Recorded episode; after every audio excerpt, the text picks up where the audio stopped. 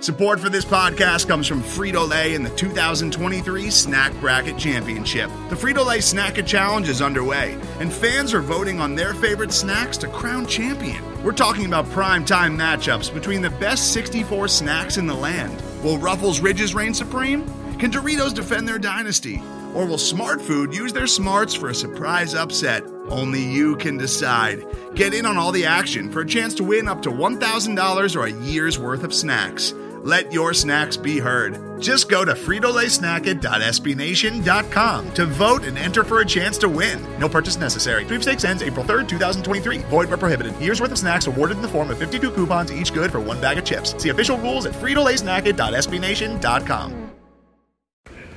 Welcome to Between the Banners, the Tar Heel Blog Podcast. I'm Brandon Anderson. I'm here with Tanya Bondurant.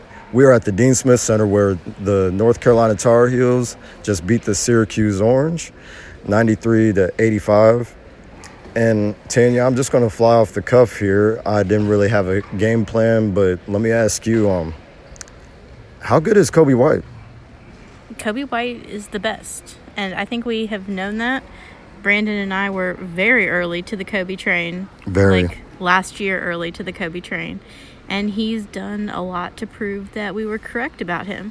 He scored 34 points tonight on 6 of 11 shooting from 3 and 9 of 14 shooting from the field.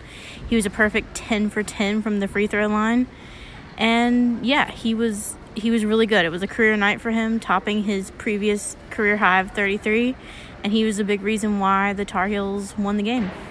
Yeah, watching from where I was sitting, it was it, it just all happened so fast.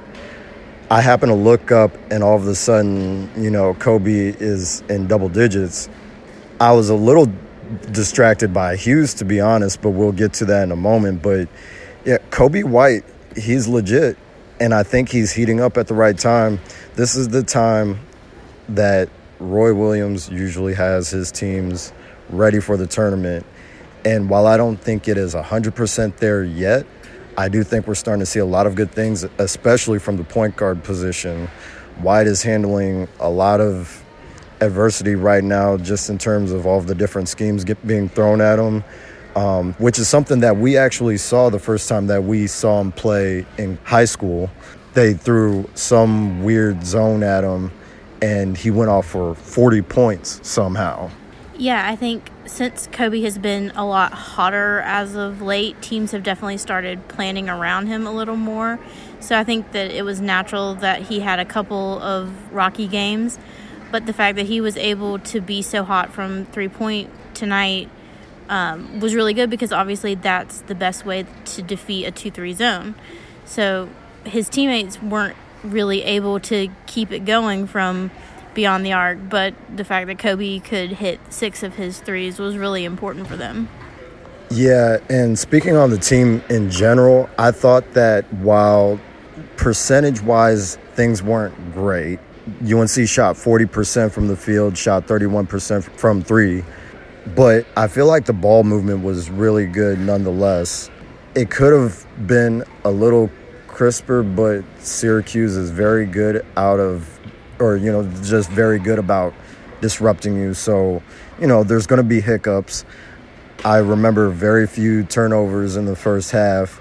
I think UNC finished with three turnovers in the first half. Um, so you know they they did a good job getting the ball around, not causing you know a bunch of issues themselves shots just weren't going in maybe as much, but I mean, they found a way to pull through. I think the biggest thing was that Carolina was down three at halftime, and you felt kind of good about that because Syracuse was absolutely unstoppable from distance in the first half. That one player, uh, Elijah Hughes, made as many threes in the maybe I think it might have been one more three in the first half than Syracuse as a team had against Duke. So it was very out of character for Syracuse. They shot really really well in the first half, but Carolina went to the locker room only down 3 and I think that was huge because you could kind of see how it was going to be difficult for Syracuse to keep up that pace in the second half. And that is exactly what happened. Now, am I correct in saying Hughes didn't even score in the second half? Does that sound accurate? Correct. Uh, yeah, Hughes did not score in the second half. He went five for nine from three in the first half for 15 points, and he did not score in the second half and actually fouled out late. Yeah, that was a bit of a shock the way that he was going. By contrast, uh, Tyus Battle had eight points in the first half and finished the game with 29. So he picked up all of Hughes' slack in the second half. Yeah, and I definitely expected Battle to kind of heat up at some point during the game.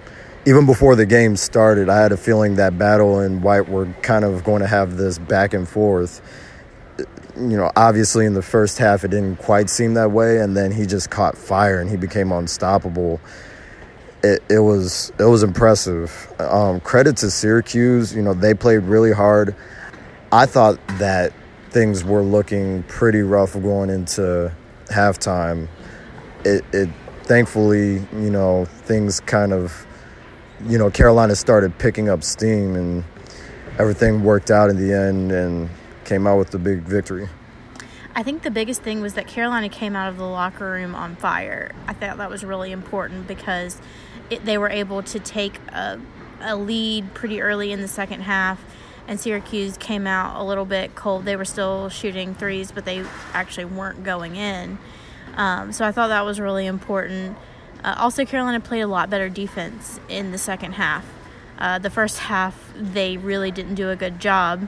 They were sort of bailed out a bit by the fact that Syracuse committed 14 first half fouls. Um, that definitely ended up being problematic down the stretch uh, as Syracuse finished the game with 26. Uh, two players fouled out.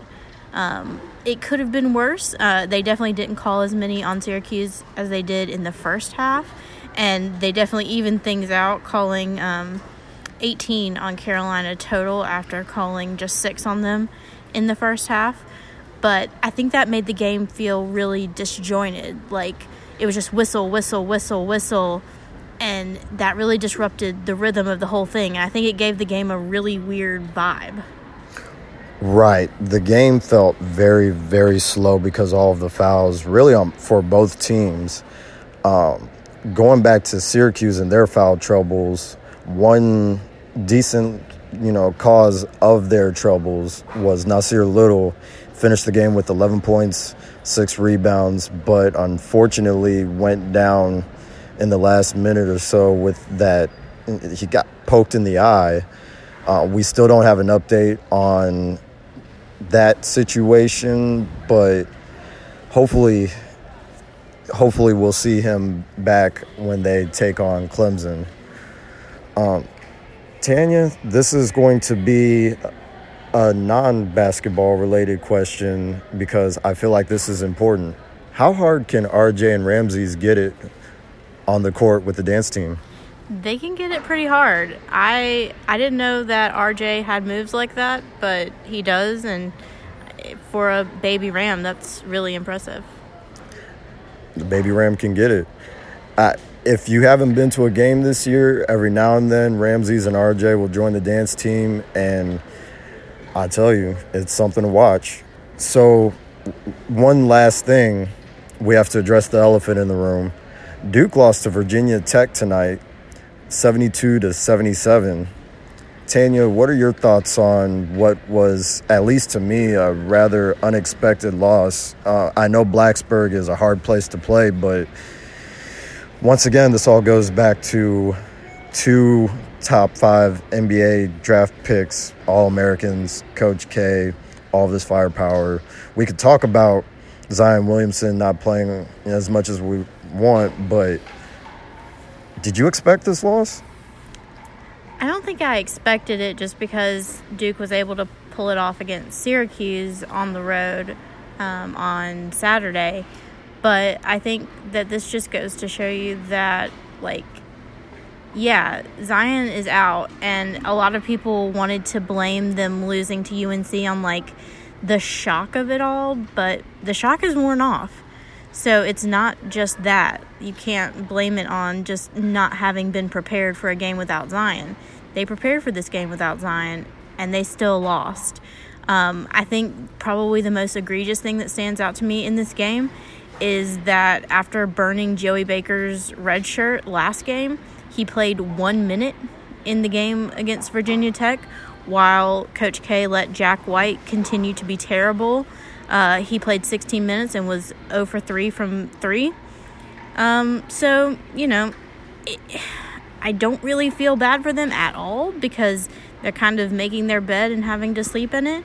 But I'm I'm very glad they lost this game, if only because we need to put the narrative that like the only reason they lost to UNC was what did Coach K call it? Like psychological turmoil or whatever from seeing Zion go down. Right, right. Yeah.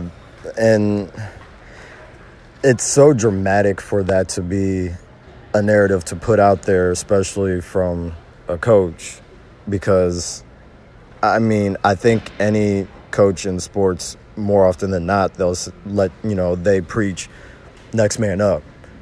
You still have a job to do. You're still a really good team. Duke is still a really good team, but you know when you have players like DeLaurier only scoring one point Baker only played one minute. Goldwire only played one minute.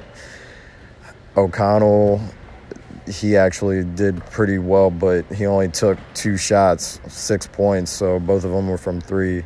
Um, just so everybody knows, I just saw Nassir Little down on the floor going back towards kind of the locker room area. Um, didn't see anything on his eyes, so he may be okay. We we, we don't know, but uh, just throwing that out there. Um, That's those good live updates that you tune into the Tar Heel Blog podcast to hear. Yes, it's very important to tune into us for those very important live updates. Um, Tanya, anything else before we go? No, I think that's all. Um, other than to just to mention that for some reason Roy Williams is super cold against Syracuse and the zone, um, which is important because I feel like it trips up a lot of people. But Roy Williams is like, nah, I got this. Would you say he's like an orange crush? Goodbye, Brandon. Well, that was our cue to exit. Um, this has been the Between the Banners podcast. Follow us on Twitter at Tar Heel Blog. Uh, once again, UNC with a big victory over Syracuse. They will be playing Clemson in their next matchup. And just so you know, we are now on Apple Podcasts. So check that out, subscribe, and be sure to leave a rating. And according to Chad Floyd, if you leave a comment, we will read it on the air. So uh, a little bit more incentive for you to go ahead and submit that rating. So this has been the Between the Banner podcast, and we will see you soon. Today's episode is brought to you by Cars.com. With over 2 million vehicles and 50,000 more added every day, Cars.com will match you with the perfect car for you, your budget, your life, your style. And if you're ready to say goodbye to your current car, Cars.com will get you an instant offer to cash it in. Just start by entering your license plate and get matched with a local dealer who will write you the check. So whether you're looking to buy or sell, just go to Cars.com. It's magical.